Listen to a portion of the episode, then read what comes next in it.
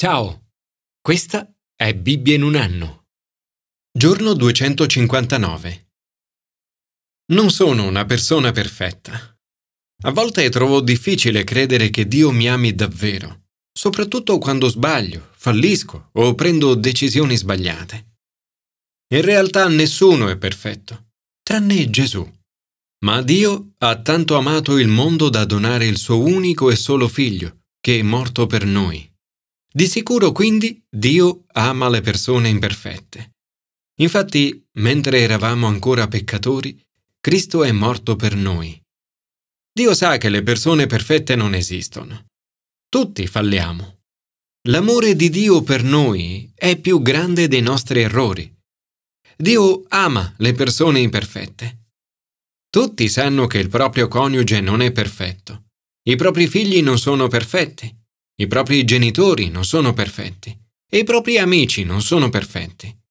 Ma noi amiamo le persone imperfette. Se noi stessi amiamo le persone imperfette, non dovrebbe sorprenderci che Dio ami ancora di più le persone imperfette. Commento ai sapienziali. Meditare sul grande amore di Dio per noi. Dopo aver ricordato tutte le grandi cose che Dio ha fatto per loro, il salmista conclude Chi è saggio osservi queste cose e comprenderà l'amore del Signore. Se sei veramente saggio o saggia, è per te tempo di apprezzare il profondo amore di Dio.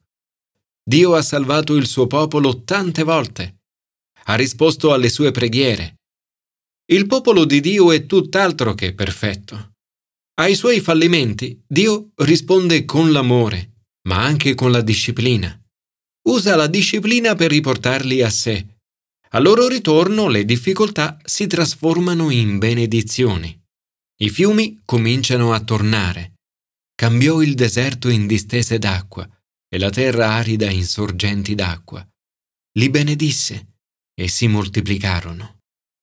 Gesù ha detto che lo Spirito Santo in noi sarà come fiumi di acqua viva. Oswald Chambers ha scritto il fiume dello Spirito di Dio supera tutti gli ostacoli. Non focalizzate mai il vostro sguardo sull'ostacolo o sulla difficoltà. L'ostacolo sarà una questione di totale indifferenza per il fiume che scorrerà costantemente attraverso di voi se vi ricorderete semplicemente di rimanere concentrati sulla sorgente. Signore, oggi voglio meditare sul tuo grande amore per me ti prego affinché lo Spirito Santo possa cambiare ogni deserto e aridità nella mia vita in distese e sorgenti d'acqua. Commento al Nuovo Testamento. Capire quanto è personale l'amore di Dio per noi. L'Apostolo Paolo è tutt'altro che perfetto. Infatti si descrive come il primo dei peccatori. Eppure dice sono stato crocifisso con Cristo e non vivo più io, ma Cristo vive in me. E questa vita che io vivo nel corpo, la vivo nella fede del Figlio di Dio, che mi ha amato e ha consegnato se stesso per me.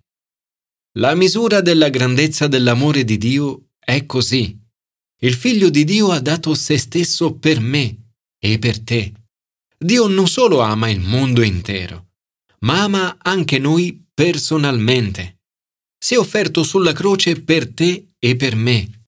È morto per te. Se tu fossi stata l'unica persona al mondo, Gesù sarebbe morto per te lo stesso. È così personale. L'amore di Dio per te è incondizionato, totale e continuo. Non c'è nulla che tu possa fare perché Dio ti ami di più e non c'è nulla che tu possa fare perché Dio ti ami di meno. Quando Paolo finalmente capisce questo, la sua vita cambia radicalmente. La sua vecchia vita giunge al termine. Dice, sono stato crocifisso con Cristo. Il mio io non è più al centro. La vita che mi vedete vivere ora non è mia. Una nuova vita è iniziata. Cristo vive in me. Lo Spirito di Cristo è venuto a vivere in lui. Questa nuova vita è una vita di fede nel Figlio di Dio. In questo versetto Paolo riassume il messaggio del Vangelo. È così sorprendente e allo stesso tempo così semplice. Se aggiungessimo qualcosa, rischieremmo di sminuirlo. Ecco perché Paolo difende a gran voce il Vangelo ed ecco perché si confronta con Pietro faccia a faccia. Pietro stesso conosce la verità di questo messaggio. Tuttavia, dopo la loro venuta, comincia a evitarli e a tenersi in disparte per timore dei circoncisi riprende a seguire e a promuovere le vecchie leggi e usanze giudaiche. Ma così facendo Pietro dà l'impressione che essere cristiani non sia sufficiente e che si debbano seguire anche le usanze ebraiche. La verità è che la fede in Gesù Cristo è tutto ciò che è richiesto. Paolo dice l'uomo non è giustificato per le opere della legge, ma soltanto per mezzo della fede in Gesù Cristo. Nel suo grande amore, Dio abbraccia tutti coloro che ripongono la loro fede in Cristo, senza distinzioni. Si è giustificati per fede. Questo si traduce in una vita totalmente cambiata. Cristo viene a vivere dentro di noi. Non viviamo più la nostra vecchia vita, ma una vita nuova per fede nel Figlio di Dio. Riceviamo poi il suo Spirito. La fede e lo Spirito Santo non sono solo il modo per iniziare la vita cristiana, ma anche il modo per continuare a viverla. I Galati stavano già vivendo un'esperienza dello Spirito Santo. Paolo infatti chiede, è per le opere della legge che avete ricevuto lo Spirito o per aver ascoltato la parola della fede? Quando poniamo la nostra fede in Cristo, riceviamo lo Spirito Santo. Colui dunque che vi concede lo Spirito e opera portenti in mezzo a voi, lo fa grazie alle opere della legge o perché avete ascoltato la parola della fede? Ad Alfa spesso le persone si pongono questa domanda. E coloro che sono vissuti prima di Gesù? Che ne sarà di loro? Questo brano dà la risposta. La croce di Gesù opera per tutta l'eternità. Funziona sia all'indietro che in avanti nel tempo. È stata efficace per Abramo. Ebbe fede in Dio e gli fu accreditato come giustizia.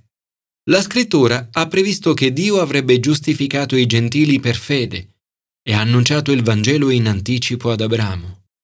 La croce è stata l'evento nella storia del mondo a cui la legge e il sistema sacrificale hanno da sempre guardato. Signore Gesù, Grazie per avermi amato e per esserti donato per me. Aiutami a confidare nel tuo grande amore in tutte le sfide che dovrò affrontare oggi. Commento all'Antico Testamento. Sapere quanto è eterno l'amore di Dio per noi. L'amore di Dio per noi è eterno. Dio non ci lascerà andare. Ezechia dice tu hai preservato la mia vita dalla fossa della distruzione, perché ti sei gettato dietro le spalle tutti i miei peccati. Dio ha ascoltato la sua preghiera e ha visto le sue lacrime. Ha prolungato di quindici anni la sua vita e lo ha liberato dalla mano del re di Assiria. La seconda parte del brano di Isaia inizia con le parole citate poi da Giovanni Battista. Il messaggio di Isaia 40-55 è questo. Il prigioniero sarà presto liberato. Quando Gesù è venuto, ha annunciato la vera fine dell'esilio. In questi capitoli abbiamo un'anticipazione. Isaia annuncia la fine dell'esilio vissuto da Israele nel VI secolo a.C. Isaia prevede un nuovo senso della presenza di Dio, una nuova fiducia nella parola di Dio e una nuova visione di Dio vede il grande amore di Dio e scrive come un pastore egli fa pascolare il gregge e con il suo braccio lo raduna, porta gli agnellini sul petto e conduce dolcemente le pecore madri. In termini di grandezza, nessuno può essere paragonato a Dio. Egli è il creatore dell'universo. Al suo confronto le nazioni sono come una goccia che cade da un secchio. Paragonare Dio a un idolo fatto da un artigiano è assurdo. In confronto a Dio, gli uomini di questo mondo, anche i leader più grandi, sono come cavallette. Egli è il creatore dell'intero universo, comprese le miliardi e miliardi di stelle. Questo è il Dio che ci ama personalmente e ci porta sul suo petto. Non è un Dio di passaggio che va e che viene. È un Dio che rimane in eterno. Signore, grazie per la grandezza del tuo amore.